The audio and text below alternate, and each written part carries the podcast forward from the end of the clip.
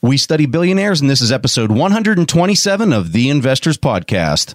Broadcasting from Bel Air, Maryland, this is the Investors Podcast. They'll read the books and summarize the lessons.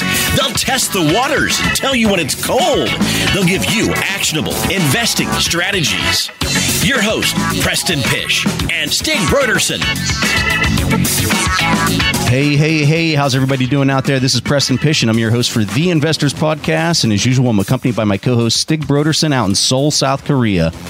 And I'll tell you what, folks, I have been waiting a few months for this interview because I am super pumped. Tim Kopra is an astronaut at NASA, and he has probably the coolest stories of any person you could possibly meet in your entire life. So let me just set this up for you. So I'm at the Army Navy football game back in December, which I want to add Army won and they won. It was it's been a long time. It's been a very long time since that happened. And I'm at a tailgate and I'm there talking to some friends and there's just this gentleman standing next to me and I, I don't know who he is. And one of my friends introduced me to Tim. He says, Hey, Preston, this is Tim. I want you to meet Tim. Tim just got back from space in June. And I'm like, how many people get introduced as oh he just got back from space kind of like it was like he just came back from his grandma's house you know just a couple days ago. So i'm like oh hi tim nice to meet you. So we start talking. Turns out tim went to columbia business school. He went to london business school as well for some time. He went to georgia tech. He went to west point and so we had a lot in common just talking about the investing side. But for me, I was so interested in talking to him about all these adventures that he's had in space. And I said, Tim, you've got to come on my podcast. The show's all about famous investors and studying billionaires. I said, but we have to make this thing work. We're going to talk briefly about Elon Musk and some of the things that they're doing. Also, Jeff Bezos with his space company and how that integrates into NASA. So we can kind of wrap up this billionaire theme. But the thing I really want to do is let him tell you guys some of the most amazing stories you're ever going to hear in your life. So, Tim, with that, thank you so much. And please tell everyone down there at NASA, thank you so much for helping us set up this interview because I am super pumped to talk to you today.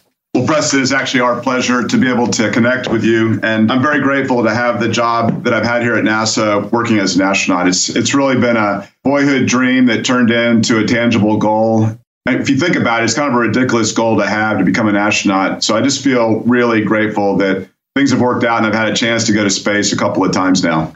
Well, you know, you, you talk about how difficult it is to become a, an astronaut. And a lot of people might not realize this, but that was the whole reason Elon Musk started his own space company was because he looked at the stats of how hard it was to become an astronaut. And he realized, you know, I think it might actually be easier for me to start my own space company and go to space that way than to actually go through the rigors of becoming an astronaut at NASA. So, quickly tell everybody what the numbers are on this. Like for all the people that apply, how many people actually make it to where you're at and how many are in the astronaut corps right now? You know, I'm on the selection committee for this next class of astronauts that we'll pick and we'll probably announce this summer. Started out with 18,000 applicants, whittled it down to several thousand that had the basic qualifications down to 600 that had the references checked, 120 who came to NASA, and now we brought it down to 50, and we'll pick 10 out of that 18,000 that applied. Holy moly. Okay. So there you go, folks. That's why Elon Musk started his own space company, that it's that hard. So that's amazing. So, Tim, what I want to do is I want to start off the interview with just like blowing people's socks off here. I want to go to like the day you get shot into space, and you've gone up two times, correct? You've gone up in the right, Russian yeah. Soyuz, you've gone up in the Russian Soyuz, and you've gone up in was it Endeavour? Which space shuttle did you go up in?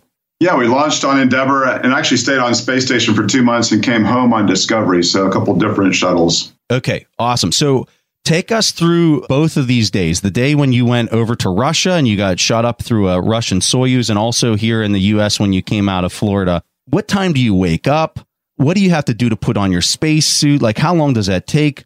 Talk us through like going up in the elevator into the shuttle. Like, take us through that whole experience. Tell us the story. Yeah, sure. You know, it's a full day, whether it's the Soyuz or it was going up on Space Shuttle Endeavour. Know, most recently going up on Soyuz, that one is still very vivid in my memory. We got up, you know, mid morning, maybe like 7:30 in the morning, and our doctors made a, a final check on us to make sure that we're healthy put on our flight suits and had some breakfast. And we went through several different ceremonies that are part of the Russian spaceflight program. We had some toasts beforehand, and we have a backup crew. So it's really the, the backup crew that's doing the toasting. But the Russians really treat all of the components of their space launch and really their spaceflight program with a lot of tradition. And so, after saying some nice words to each other about where we were and what we were planning on doing, we signed the door of the crew quarters that we stayed in. And that's been done all the way back to Yuri Gagarin, who launched back in 1961. And then the three of us marched forward, surrounded by our friends and family, and a Russian Orthodox priest blessed us, and they're dressed in their full garb and the way we're blessed is with looks like this big washcloth sponge looking thing, and they throw water on it so that we're blessed. We walk downstairs, and as we walk outside to get on the bus to take us to our suit fit, they're blasting this music that's been played, I guess, for the last couple of decades as part of their tradition. We get on the bus and we drive quite a ways because we launch out of Baikonur Cosmodrome, which is a huge area. It's much bigger than Kennedy Space Center. And after about a 45 minute ride, we get to the place where we put on our spacesuits. And this is a very important check because when we put the spacesuit on, we have to make sure that it holds pressure because it's one of the safety factors in launching into space. If we were to have some sort of breach in the vehicle in an emergency, this spacesuit is going to save our life. And so we make sure that it stays tight when we do the pressure check. And it's funny that we do this behind this big glass window so that all of the press and our family and friends are watching this procedure where we get in the spacesuit and we sit down in, in, a little seat that is our seat liner inside the Soyuz space capsule. And they pressurize the suit and make sure that it's all going to be good. And then we have some words with our family through the glass since we're essentially in quarantine. And we march outside to the bus that then takes us to the launch pad. And uh, as you can imagine, most of us are kind of quiet as we take that final bus ride to the rocket because it's a culmination of about two and a half years of very specific training for this launch. In my case, I was in the left seat of the Soyuz, which is essentially the co pilot in this very small space vehicle. The center seat was Yuri Malenchenko, who's a very experienced cosmonaut and also the commander of the Soyuz spacecraft. And in the right seat was Tim Peake, and since my job has lots of requirements going uphill in terms of my responsibilities, I'm basically thinking about all the initial steps that I need to have done as we get strapped in and get ready to launch. And then once we get through the whole process of launching into space. So we get out to the rocket and uh, we take some photos. We climb up a ladder and get in a very small elevator. It's barely enough for a few people and get to the very top of the rocket. And to get inside this spacecraft, it's very typical Russian design, and that is that there is absolutely no extra room. You know, one thing that's very typical of Russian design is that it's usually very simple and robust and just good enough, and that's the way the Soyuz is. But you know, quite frankly, I'm perfectly happy to fly on that kind of vehicle because it has a couple hundred flights under its belt and lots of maturity with the system, and so you know that if you launch into space, even if things were to go wrong, you've got a way to still get back home safely. And that's really the name of the game is to, to get to space and back home safely. So we climb in, and it is a really tight fit to get in. In fact, when you climb through, the vehicle is designed with these three elements. One is a living compartment, and that's the one that docks to space station. Connected to that is our descent module. We're, we're uh, crammed inside. And below that is an instrumentation compartment that we really don't have access to, but it's part of this spaceship. And so we climb through the living compartment. And in order to get inside the descent module, it is only big enough to squeeze through. So your spacesuit has a big knob on it that controls your pressure, and you have a visor that's part of the helmet system that's connected to your spacesuit. And so when you get in, you're trying to make sure that you don't scratch the hatch as you climb through because that hatch on the outside is your antenna. The seat liner is exactly conformal to your body because that seat liner saves your life when you come back. When you hit the ground, you hit so hard that you have to have something that completely distributes the load. And so you have this seat liner that's exactly conformal to your body. And along the lines of typical Russian design, the way that they make this seat liner, about a year and a half before flight, we get into this big tin bathtub wearing long underwear somebody brings in this big plastic bucket of plaster. They pour it around you. It firms up. You hop out. This guy takes a putty knife and he carves off the hot spots. They put cloth on it, and that's your seat liner. And that's what you're sitting in inside this little spaceship. Wow. And so your knees are crammed up basically as far up as you can move them. And you know, I'm pretty lucky because I didn't have a whole lot of knee or back pain, but a lot of folks do. And you're in this position for a really long time. You get inside the spaceship maybe two and a half hours before launch. And nowadays it takes us six hours to get to space station. We do four orbits around our planet, each one about an hour and a half. And so we get to space station after six hours, but that means that you're crammed inside the seat for a really long time. And that can be pretty uncomfortable. You literally go around the earth four times before you arrive. Yeah, that's it, which is pretty amazing, right? Usually it was a couple days, but we figured out how to do the entire orbit increase and the whole process that we can get to space station faster. So once I'm inside the seat, you have one of the Russian technicians who's helping you strap in, and you're trying to make sure that the seat is strapped down so hard that you really can't move. Because it's possible, even on launch, that if things weren't to work out and you had to separate from this rocket, it's going to be a very dynamic ride. And so you need to make sure that you're very secure inside the seat. And so once I'm in the seat, you're really trying to organize yourself because you have books that are your procedures that you're going to be using. You've got your knee board. You have your gloves that are down in little pockets in your legs that you'll end up putting on once you get your suit completely configured. And then one by one, we get loaded into the, the vehicle. Then Tim Peake got in and strapped in. Yuri was in the center seat. And then at that point, we close the hatch. You know, there's no going back because the hatch is closed and we're getting ready to go. I have a question there, Tim. Yeah, is, is, is, everything in Russian when you were going in the Soyuz? Was the communication all in Russian? It's 100% in Russian. In fact, our training in Russia is in Russian, our classes in Russian, our exams, which are a really big deal in Russia, are in Russian. And all of our simulations are in Russian too. So oh all the communication we have with our mission control is is in Russian. Holy moly. Okay, keep going here. Keep Pretty going. wild. And so we spend some time just waiting for the launch. After we've done all of our checks, we've done the pressure check on our suit, we've got all the systems set up, we've checked all the different menus and the data that's entered in that is set up for our launch. And we listen to some music for a while, actually, until get to the point where we're ready to launch. And so, just maybe about 10 minutes before launch, the music goes away. We do our final checks. And then you're just sitting in the seat waiting for it to happen. You know, what's funny about this is that it feels a lot like the simulations we've done because it looks almost the same. The suit is basically the same, but this time it's like no kidding for real. And you know that this rocket is going to light below you and you're going to get thrown into space. So we're very focused on the task at this point, as you can imagine. You know, we're waiting those last several minutes until the engine lights. You know, in the simulation, when we do this, they have a little speaker. The speaker has some rumbling noises. You're looking at the clock and then you start your procedure. But this one's a little bit different in that it's not a speaker with a little bit of rumble. This is like, no kidding, there's rumble underneath you. And it is a really visceral experience because as soon as it starts to light, it's like this slow buildup of noise and a slow buildup of vibration. And pretty soon the whole thing is shaking and you can feel that you're lifting off. And you can feel that it's a little bit unsteady and that you're getting ready to leave the launch pad.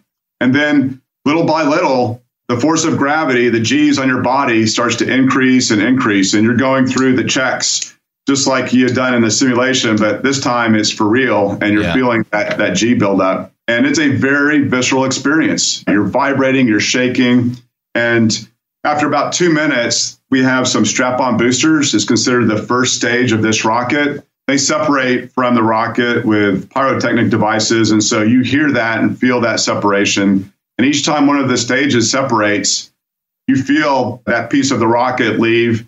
And then after uh, several minutes, there's a, a fairing or a shroud that covers up our little spaceship. And as soon as that separates, now we can look out our windows and you're seeing that you're going into space. And by the time those shrouds come off, you can see the curvature of the Earth. You can see this little thin veil of our atmosphere, the black of space.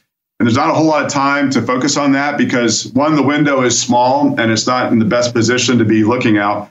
But also, you're trying to make sure that you're doing your job correctly and you're following things in a very specific way.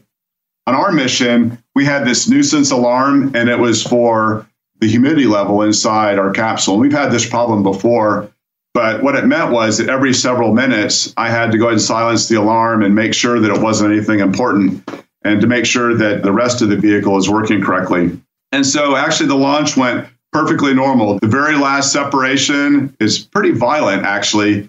And you shake in your seat, but then as soon as you're done with that last separation of that final stage, everything is quiet and everything floats.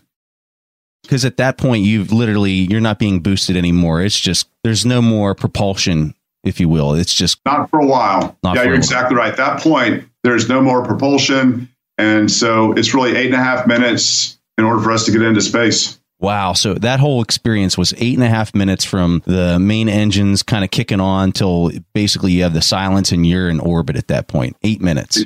Exactly. Wow. And it's a low orbit. It's not the same orbit as space station. We still need to burn an engine a couple of times to make our orbit higher so that we can intersect with space station. Then once you hit orbit, you said it was like six hours until you arrived at the space station?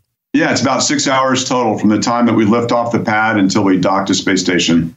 Wow, that's unbelievable. Okay, so basically you're out in space now, and I heard a lot of guys say that they get sick. I mean, really looking down at the Earth to describe it as almost feeling like a free fall when you skydive. Is that how you feel it too, Tim? And could you describe the first two weeks adjusting to the new environment? Yeah, you know, the second mission was really interesting because I remembered my first mission and was concerned that I wouldn't feel so hot for that first day.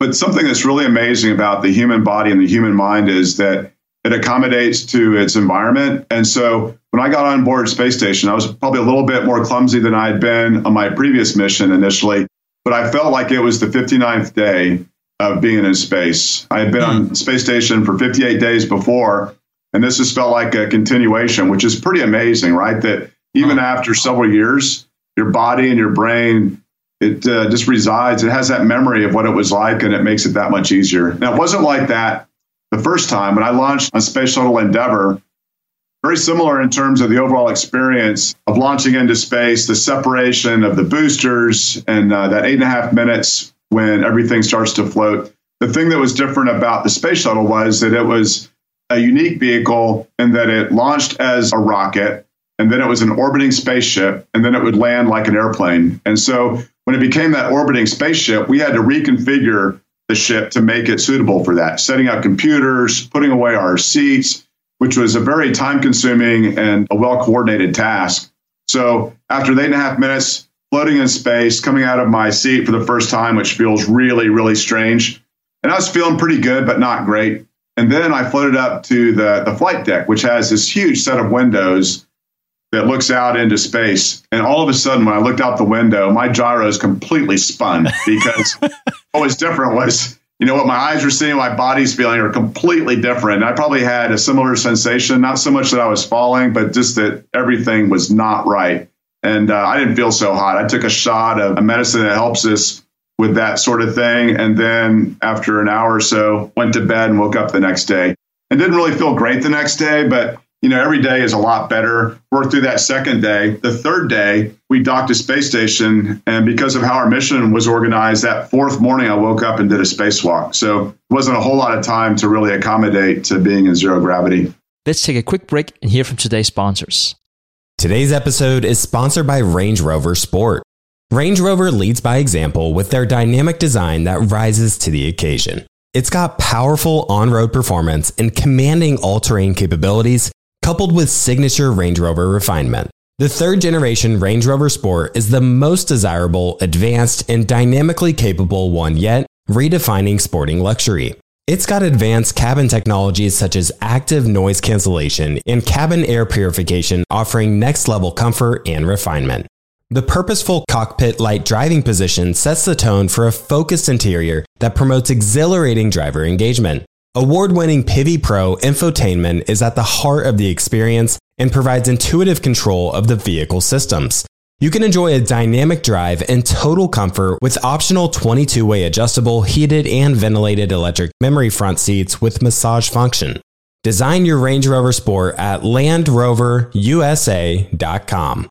That's LandRoverUSA.com. Have you ever wondered if there's an AI tool like ChatGPT specifically built for the stock market? A tool that not only aids you in your research and analysis process, but also allows for dynamic discussions? Today, I want to share such a tool with you called Meyka. Meyka is the AI powered stock research assistant now enhanced with real time stock data. Meyka does a lot of the heavy lifting of sifting through financial statements and company data and delivers it to you nearly instantaneously. And the best part is that it's 100% free. Try it out today and ask Meyka questions like What is the financial health of Microsoft? How much cash does Copart hold on its balance sheet? What is the return on invested capital of Adobe or millions of other prompts? Check it out today for free at Meyka.com. That's M E Y K A.com. The Holy Grail of Investing, the new book by Tony Robbins and co written by investing legend Christopher Zook, reveals the secrets of alternative investments like private equity, venture capital, energy, real estate, sports franchises, and more. It features exclusive insights from investing titans who collectively manage more than $500 billion, including Robert F. Smith, Vinod Khosla, Michael B. Kim, and many others.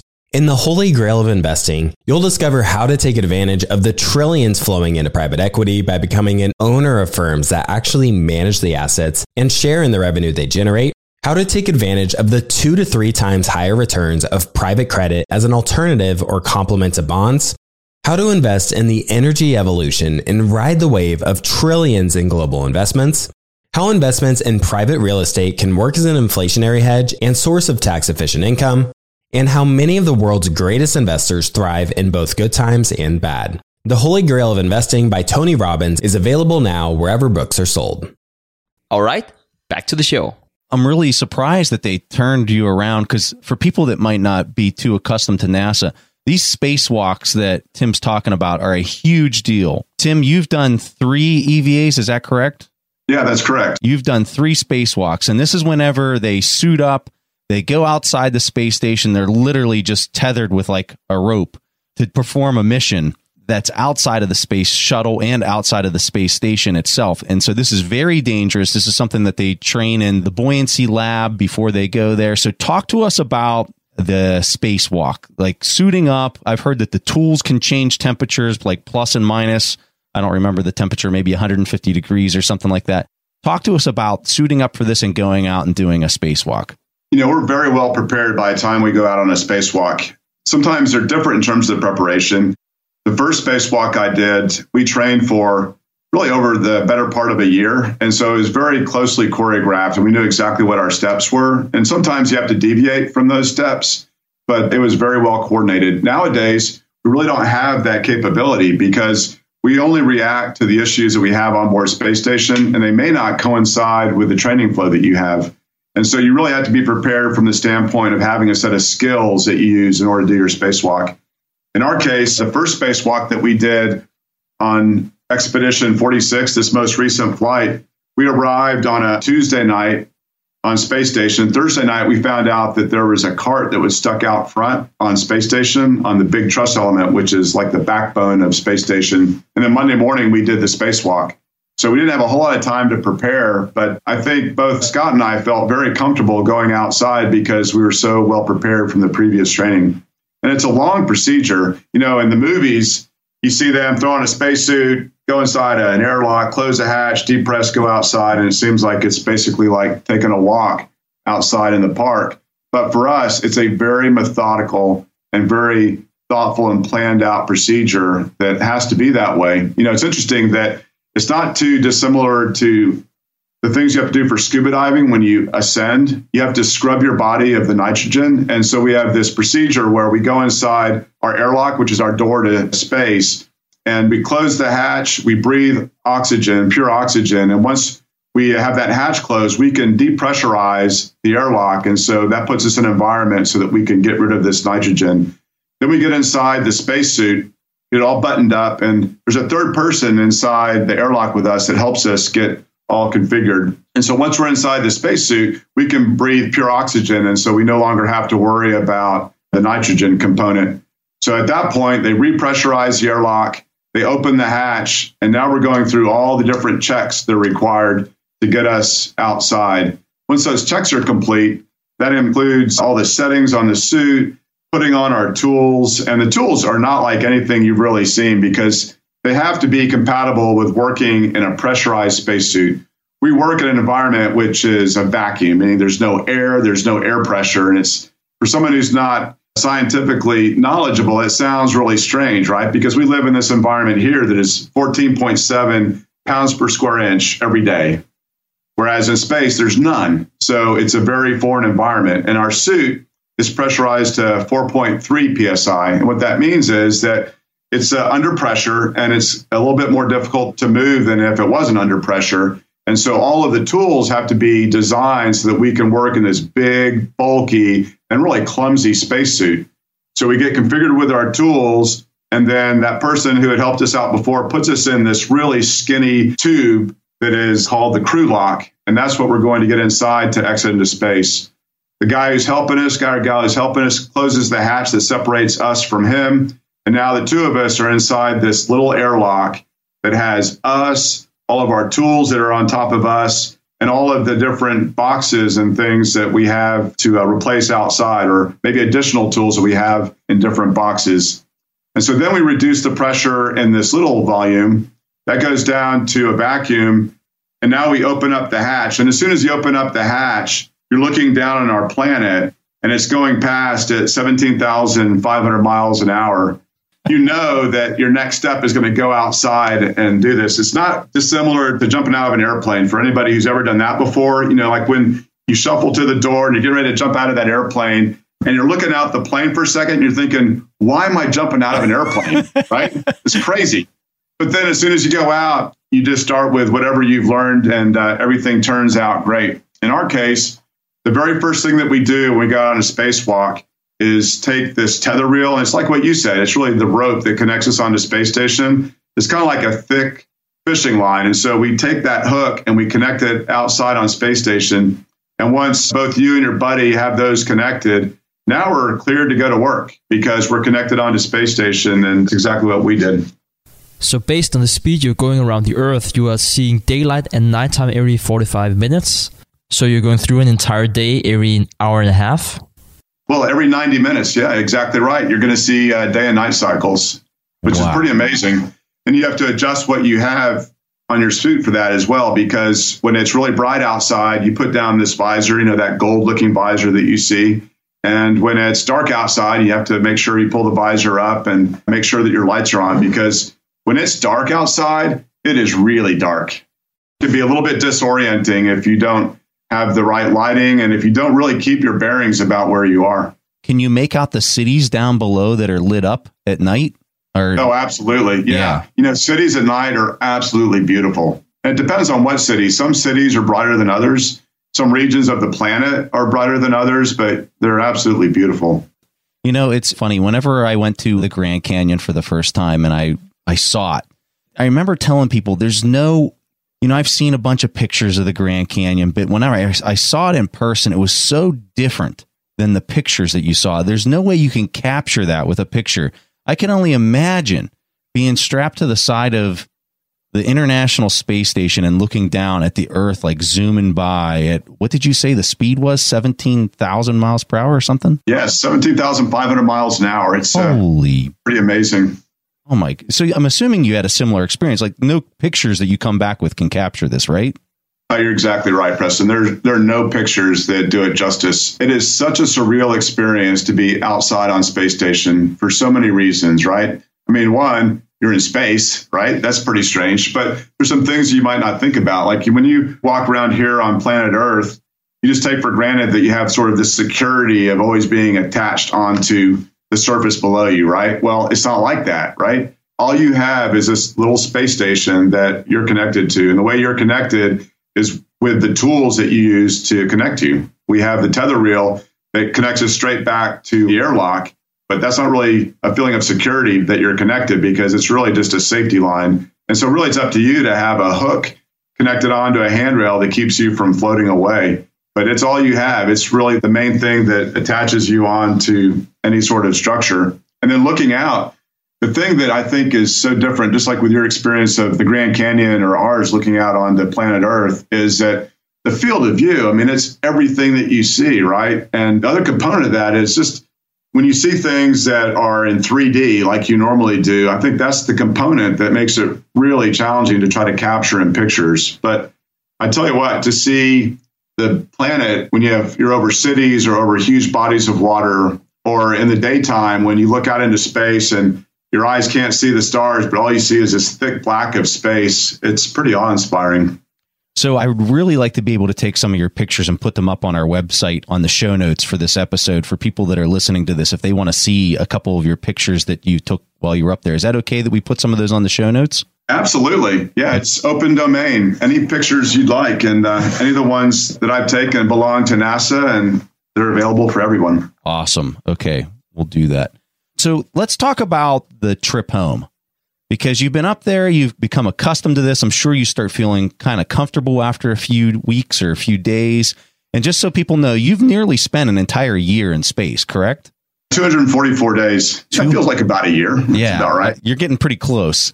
I would feel comfortable after being somewhere for a year, but then you have to climb back in this tiny little capsule and go through the Earth's atmosphere. And I couldn't imagine the stress, what that experience would be like. Kind of talk us through that day because I would imagine that you're kind of dreading that day in a weird way that you have to climb back in there and go through this experience to get back home. You know, I wouldn't call it a dread at all, actually, because one aspect of that is that you know for a while, at least usually, that you're coming home on a specific date. And so you're ready, right? I mean, I spent 186 days in space this last time, and I could have stayed longer if that was the mission, but the mission was coming to a conclusion. You have family and friends back home. You know, there's that turkey sandwich and that Diet Coke waiting for you because you haven't had that in a while. So there are a lot of things that make coming back to Earth appealing. Very You know, good point. yeah, things don't float away. You don't have to use Velcro to put things down. You don't. Yeah, so it's a lot of components of just daily life and 1G that you really start to appreciate over time. And you don't really dread the return trip because I think all of us have a pretty decent understanding of what it's like because you've talked to your friends who've done the same thing. And so you're ready for it in large measure. And I think most of us kind of like that stuff. I mean, we like the uh, really interesting dynamic environments in which we can work. You know, some people ride roller coasters, some people don't. I would say that in our population, most of us probably like the roller coasters, so it's perfectly fine. You know, it's a little bit interesting that the things that surprised me were when things didn't happen, right? Because we did our simulations on the ground, and you know, it's like all of our training really. You're always practicing when things go wrong and so it's always super busy and they want to make the most out of the time so they don't simulate the times that their delays.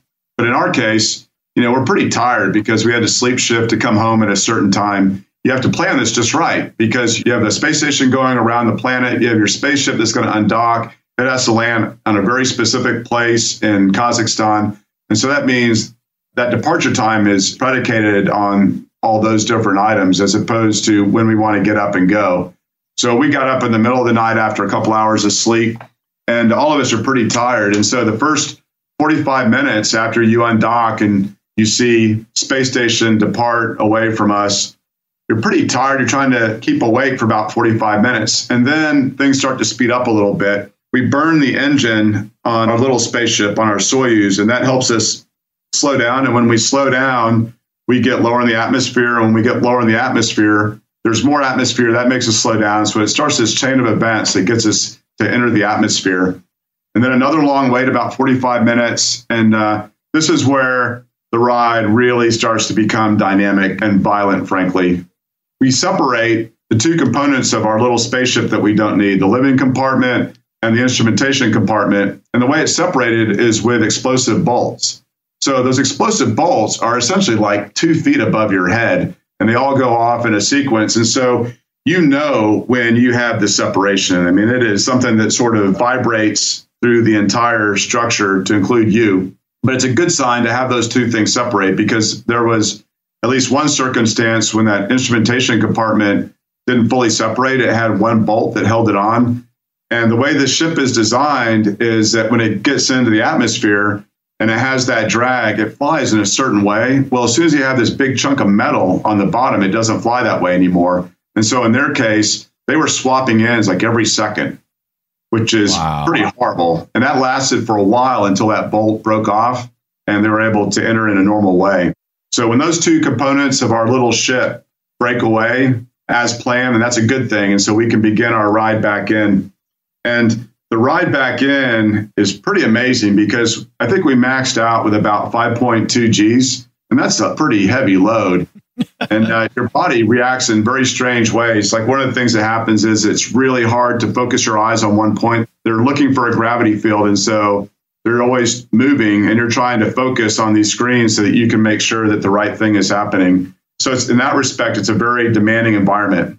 So I had this really awesome experience whenever I was in South Korea where I got to fly an F 16. And we yeah. we got to pull about it was around five or six G's in this F sixteen, and it literally felt like I had my guts just sucked out of my body. And the the thing was is we didn't pull it for that long. I want to say it was just a, a couple seconds probably, and it wasn't all that long. So I'm curious when you say you pulled five and a half G's coming in, how long did that last? You know, I'm not entirely sure, Preston. It might have been on the order of 30 seconds. The difference from your jet experience is that the G's are going through your chest. And so the blood's not getting pulled away from your head. Yeah. But what it means is that it's just hard to breathe because you're trying to breathe against this huge force. And that's probably the biggest thing that you notice from a physiological standpoint. But it's non trivial to be flying in that G environment, especially when your body has been used to no gravity, right? Yeah, so you've gone from floating around to, I mean, getting hammered by five and a half G's almost. Holy. Okay. Keep walking us through this dynamic situation. Yeah. So it gets dynamic, it gets violent when the chutes come out. In fact, a friend of mine in the astronaut office said, I think he put it well, and that is that if you weren't completely strapped down in this seat liner and with all your limbs in your lap and things constrained, you would die. And I think he might be right because when the chute comes out, it's not like the chute comes out and you know you feel a little bit of a pull and then you slowly descend down. You're really thrown around like a rag doll. I mean, it's almost hard to believe that you're shaken that much when it comes out. I mean, eventually it settles down, but for a it seems like a, uh, an eternity, you're really being thrown around like a rag doll. And so you're putting your faith in that seat liner that was made from plaster in a big tin bucket.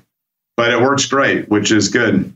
And uh, we uh, had a very experienced Soyuz commander in Yuri Malenchenko, and he was very adamant to make sure that as the G's increased early on, that we tightened our seat belts because you want to make sure that you're fully tightened down. And when you're in zero gravity, you might be floating out a little bit, so then once the chute comes out, now we're in sort of this quiescent period. We're floating to the earth and we're watching the altimeter as we get closer and closer. And we're starting to talk to the search and rescue crew that are in helicopters and they see the descending spaceship. And we're talking to them to let them know that everything is going okay. And then the next big event is landing. Just a few seconds before landing, the seats cock up and they cock up so that you have a shock absorber that's in place. And when you do that, your face is maybe six inches away from the screen that you've been watching. So now this tight little compartment is even tighter. About 200 milliseconds before impact, they have these jets that fire, and they call them soft landing jets, but there's really nothing soft about them. And then you hit the ground, and you hit the ground so hard that I think most of us spend about 20 seconds doing this personal inventory to make sure that nothing is broken. It just, it's unbelievable how hard you hit, but everything works out fine. And typically, what happens is you hit and you bounce. And in our case, we bounced and we're hanging upside down and waiting for the search and rescue crew to come. And thankfully, they only took about eight minutes to get there. And then they pull us out of our ship one by one. I was the third guy to get out just because of how we were oriented inside the ship and it's a little bit like a birth. So just like it's hard to get in, it's really hard to get out. And these guys are such pros. They've done it so many times. They're reaching in, trying to make sure that you're fully unbuckled, that your oxygen tube is disconnected, your com cable is disconnected, and they pull you out. And probably the first thing you notice is this super strong smell of the grass in the desert in Kazakhstan because you haven't been exposed to this smell or any smells besides ones on station for half a year and it's almost overwhelming how strong that smell is. And then the brightness of the sun, they put you in a seat, and I think all of us don't feel so great, right? Because just like our bodies have been so accommodated to zero gravity, we're really not accommodated to 1G, and it takes actually a couple days just to feel halfway decent. After that, just to continue the story, they take us to a tent. We get out of our spacesuit, put on a flight suit, and we get in a helicopter to fly to a place called Karaganda, where we pick up our airplane that flies us back to the States. One thing that's a little embarrassing, but I was in the helicopter and, and I was lying down and not feeling so great and pretty darn tired because it was a long, long day. And I'd fall asleep and I'd wake up and I'd look out the window and I would think, we're over the water. And then I'd go back to sleep and I'd wake up again. I'd say, we're still over the water. Well, I was looking up at the sky. I hadn't seen I hadn't seen the sky in six months. So blue to me was water. It's kind of bizarre, but pretty amazing. We uh, got in the helicopter, flew to our airplane, airplane back to Houston, Texas, and about 25 hours after leaving space station, I'm walking off an airplane and greeting my family. So when you were coming back into the atmosphere, could you see any colors or anything from your capsule? Uh, you could definitely see as you're coming back into the atmosphere. I didn't actually spend a lot of time looking out the window because we're pretty focused on our job, trying to get things done. But looking out the window, you can see the plasma burning past your ship. You know, when you see that ship after it lands, it's all burned up, and it's burned up because when you go through the atmosphere, the air is moving so fast that it's a plasma. It's about 3,000 degrees. And if it wasn't for the way the ship was designed with its heat shield, we would just burn up coming in. And so you can see all that passing the window, and you can see the atmosphere as you get closer and closer towards our planet. Let's take a quick break and hear from today's sponsors. Buy low, sell high. It's easy to say, hard to do. For example, high interest rates are crushing the real estate market right now. Demand is dropping and prices are falling, even for many of the best assets. It's no wonder the Fundrise Flagship Fund plans to go on a buying spree expanding its billion dollar real estate portfolio over the next few months. You can add the Fundrise Flagship Fund to your portfolio in just minutes with as little as $10 by visiting fundrise.com slash WSB. That's fundrise.com slash WSB. Carefully consider the investment objectives, risks, charges, and expenses of the Fundrise Flagship Fund before investing. This and other information can be found in the fund's prospectus at fundrise.com slash flagship. This is a paid advertisement. Today's show is sponsored by public.com. That's where you can earn 5.1% APY with a high yield cash account.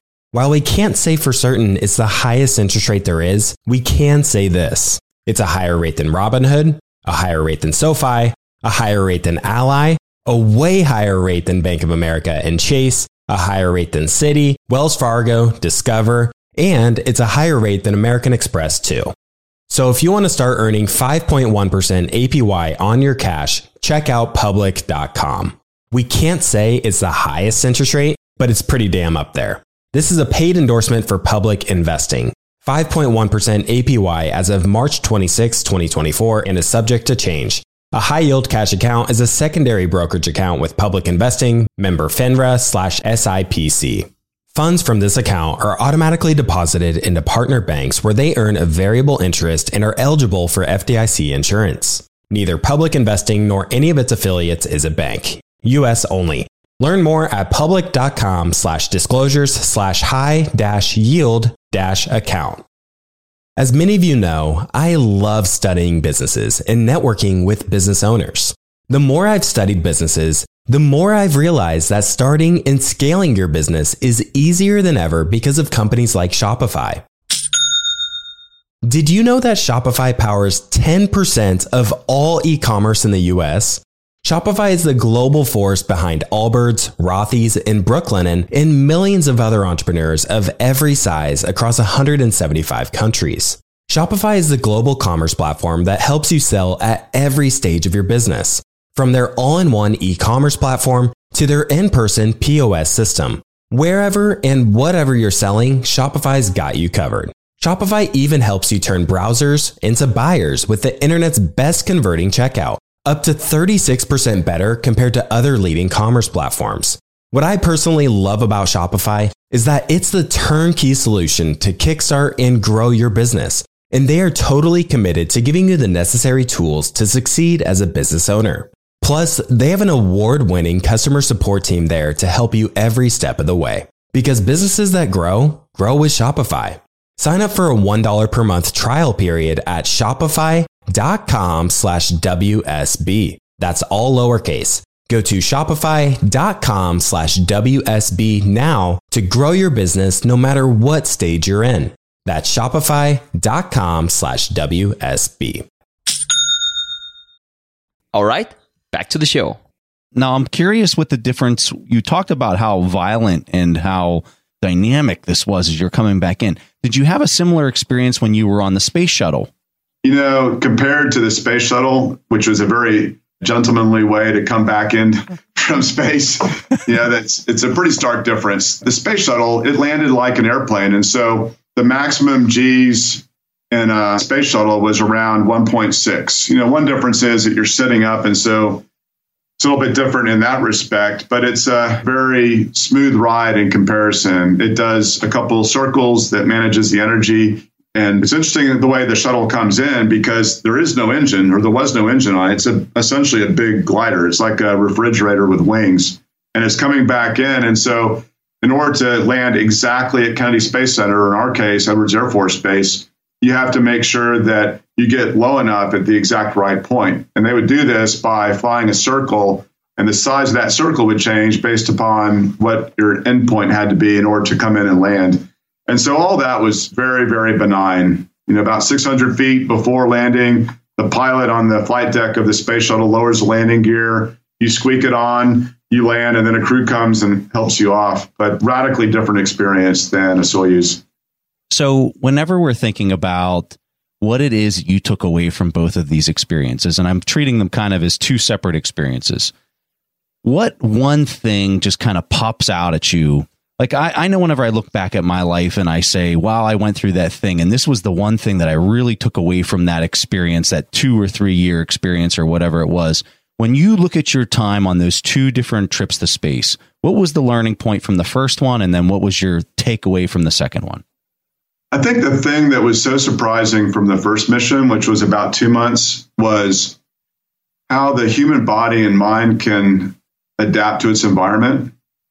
I mean, it's kind of crazy that after a short period of time on space station, you're carrying things with your legs and you're moving with your hands, right? I mean, it's just it's just really bizarre. I remember almost distinctly when it got to the point where you could move around on space station and it felt normal.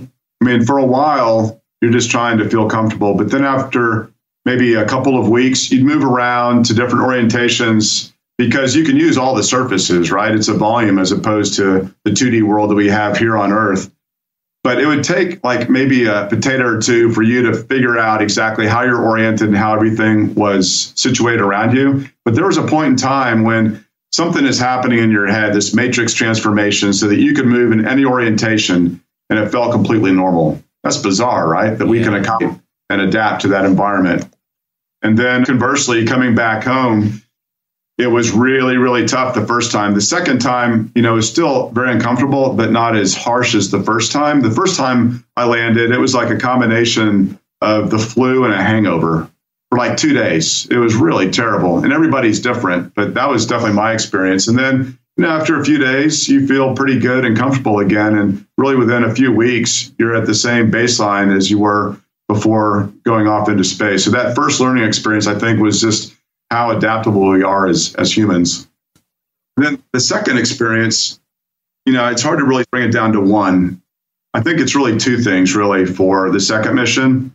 One is, I mean, two months sounds like a long time, but six months is better because after six months taking pictures of our planet and just really studying it because it's just absolutely so beautiful, I just have this really deep appreciation for what we have because it's all we have. When you look out beyond Earth and you see that black of space, you realize that we're really, really alone. Everything else is really far away. Like Mars, you can see the movie The Martian, and you know, so little spaceship goes out there, comes back. It's not like that. It's really far away. The only closest thing we have is the moon, and even that's a few days away. But everything else is really far away, and so that it's just really striking how beautiful our planet is and how alone we are from everything else.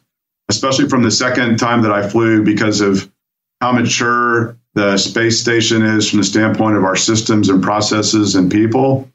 It is a tremendous team effort. And I don't think the average American in particular appreciates what we've done in space in an international way. I, I, think it's just amazing, right? The first time I was on Space Shuttle Discovery and we're undocking and pulling away, looking at this amazing spaceship that is, I mean, it's almost hard to get your head around how big it is, how complex it is. And it reminded me of the times that I'd spent in Italy and Germany and uh, Canada, Japan, preparing for this mission, and an earlier role preparing the hardware for spaceflight. And here it is in space, all assembled and working so effectively. I mean, it's pretty amazing, right? It's amazing from a technical standpoint. And it's also amazing from the standpoint that it was done in a very international way. It's a real testament to what we all can do when uh, we put our minds together and have a common goal. And that may sound a little bit cliche, but I mean, it's really, truly unbelievable what we've done. I, I think that it's really hard to compare any human accomplishment with what we've done in space with the International Space Station. Yeah, I'm looking at the picture of the International Space Station behind you there, and it's just, I couldn't imagine pulling up and looking out the window and seeing that thing there and then thinking, you know, human beings work together in order to build this thing not even on our planet, and the thing's just circling around the Earth every hour and a half. That's totally mind blowing. It is mind blowing. What's also mind boggling is that when we're inside space station, it feels so normal and so comfortable and so safe, but it's not, right? Yeah. We're living in a vacuum and we're living in an environment that is completely man made. The temperature that we have, we have very complex systems to remove the heat and disperse that heat outside of our living volume. We scrub the carbon dioxide that we're expelling all the time. We're replacing the oxygen that we breathe, and we breathe a lot. It's just amazing what we're able to do in space. And we're going to continue to do these kinds of things with more complex vehicles in the future. Tim, talk to us about achievement. For many people listening to this show, they want to accomplish big things in our lives. If you can give people three things to focus on for accomplishing their dreams, what would it be? That's a great question. You know, everybody's different, right? So, you know, my advice may not be applicable to everybody, but I can tell you what has been good for me. Things have worked out in a way that I never could have anticipated, and I, I feel really blessed as a consequence. But for me, I think it's really important to have big goals. And sometimes goals that seem completely impossible or maybe even ridiculous, like becoming an astronaut, because that's where it starts, right? I mean, you have to have the goal in order to make it work out. I mean, if you don't have the goal to start with, then you're certainly not going to accomplish it. But there's something about really big goals that is empowering that smaller, lesser goals are not.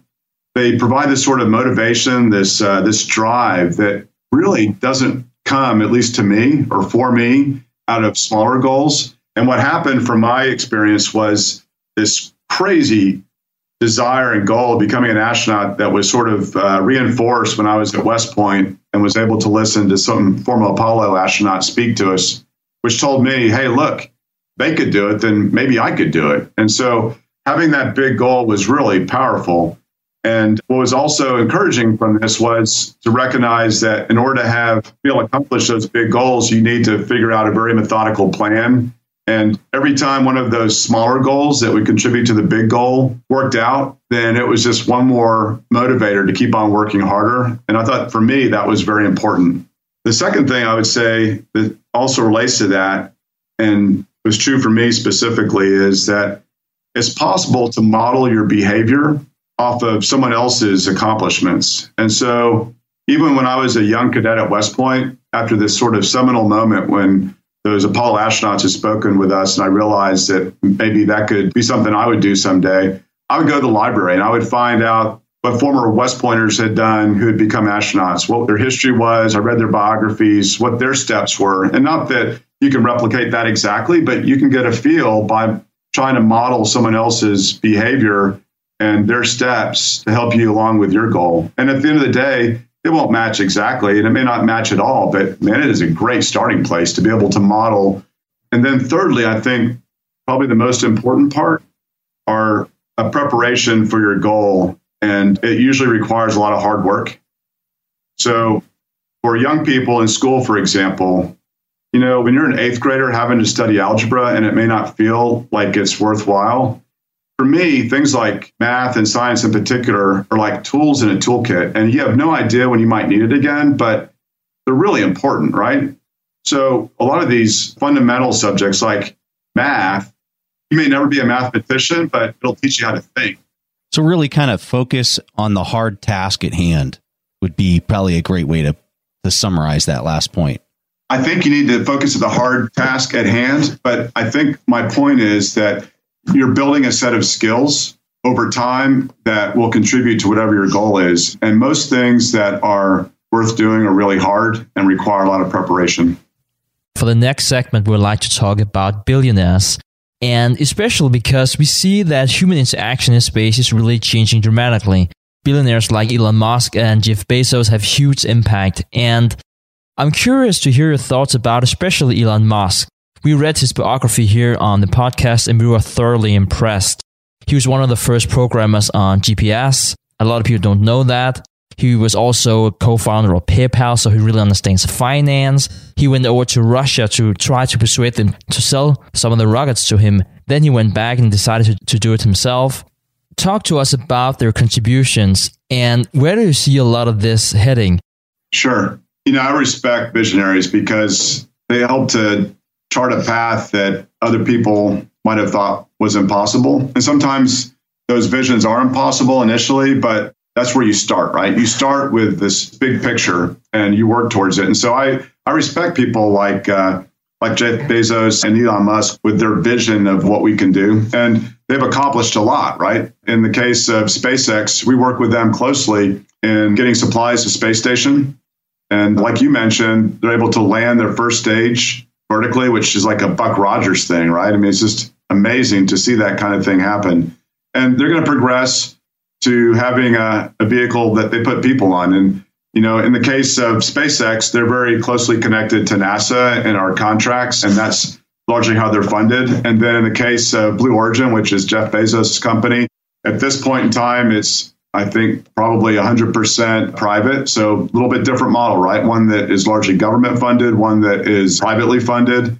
In both cases, though, I mean, I think it's really important that we have people that have the kind of vision that's necessary to push things forward and to eventually get to a place where perhaps it's not just a government venture, it is something that can be done and your average person can do it. And I think that's a, a very admirable goal. And, and I look forward to us getting closer and closer to that objective. The thing about spaceflight is that it turns out that spaceflight, human spaceflight, is really hard, right? So I came to NASA as an astronaut in 2000 in 2003, we killed seven people on Space Shuttle Columbia. And we talk about that a lot here because it keeps us focused. Because the consequences of us doing things all the time, nearly perfectly, is that we lose our colleagues and our friends and our crewmates. That's a big deal, right? It's a huge deal. I was just at a meeting recently to look at approval of one of our spacecraft, one of the uh, resupply vehicles going, and we had a senior manager talk about a meeting where they were supposed to review the foam that was coming off of the space shuttles at the time and how we didn't 100% listen to the people we should have because if we had, we wouldn't have killed the crew on Columbia, right? So I bring that up because it's a, an important lesson for everybody who's involved or that may be involved in human spaceflight to realize that it is really, really dangerous, right? To get outside of our gravity field requires lots of thrust through nozzles on highly explosive rockets in a very complex environment and hazardous environment. You know, once you get to space, in a lot of respects, you know, you've crossed that biggest hurdle in terms of your life being in peril. But when you launch into space, you know your life is in peril. And these people will be in the exact same situation as we have been when we put uh, non astronauts or at least civilians that are not fully trained into that environment. So we just have to be very cognizant that it is not easy. And then once you get to space and say we have plans to go well beyond low Earth orbit, like to Mars, you know what? That part's really hard too, right? Because the environment in which you have is exactly what you have. Whatever you have is what you brought with you or what you make. And that's a level of complexity that cannot be overstated.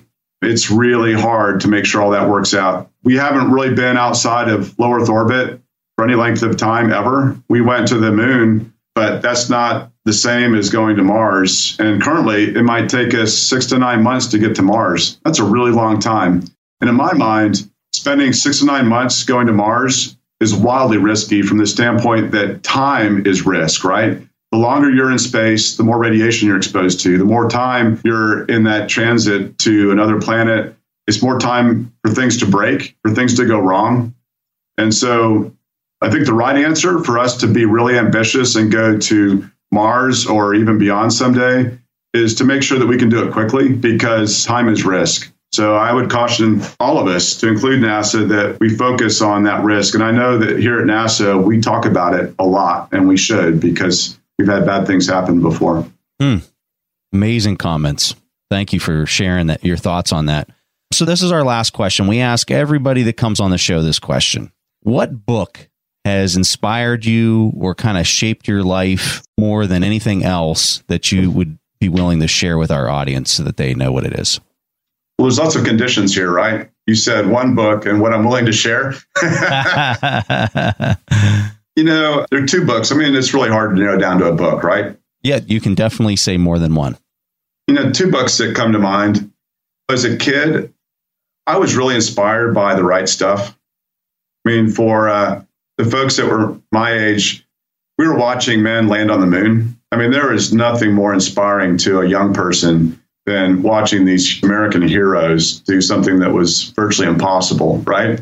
I think the entire planet was inspired by this, right? And it was really started by seven people who did things that none of us thought were possible. And, and to me, that was just really inspiring and was a, a starting point of a lifelong dream. And then uh, this is somewhere between classic and cliche at this point, but Stephen Covey's uh, Seven Habits of Highly Effective People, it's a classic, right? I mean, everybody should read that. And there's so many things in that book to aspire to. I mean, I need to go back. I have it on my list of things to do to go back and reread it because it's a big rock, right? I need to go back and, and read that again. Great book. So, for people listening to the show, we have an executive summary that Stig and I wrote for the seven habits of highly effective people that we'll put into the show notes. So, you can download our executive summary of that if you want to kind of piece through it before you read it or have it as your own uh, notes. You can use it as your own notes for the book. But great recommendation. We're big fans of that book as well. Tim, we can't thank you enough. This is beyond awesome. These are stories that I guarantee you not everyone gets access to, and how inspiring how brave. That's the thing that I think is not said, but everyone that's listening to this has to be thinking, how brave do you have to be to climb into a rocket and shoot yourself into space and do these missions and then come back and tell these amazing stories? We just can't thank you enough. Wow. I, I I'm just I'm at a loss for words, but I, I'll tell you one thing. We really appreciate your time and, and you coming on and sharing these stories. Thank you, Preston. It's been my pleasure. Thank you. Guys, thank you for listening. That was all that Preston and I had for this episode of the Investors Podcast. We'll see each other again next week. Thanks for listening to the Investors Podcast. To listen to more shows or access to the tools discussed on the show, be sure to visit www.theinvestorspodcast.com. Submit your questions or request a guest appearance to the Investors Podcast by going to www.asktheinvestors.com. If your question is answered during the show, you will receive a free autographed copy of the Warren Buffett accounting book. This podcast is for entertainment purposes only. This material is copyrighted by the TIP Network and must have written approval before commercial application.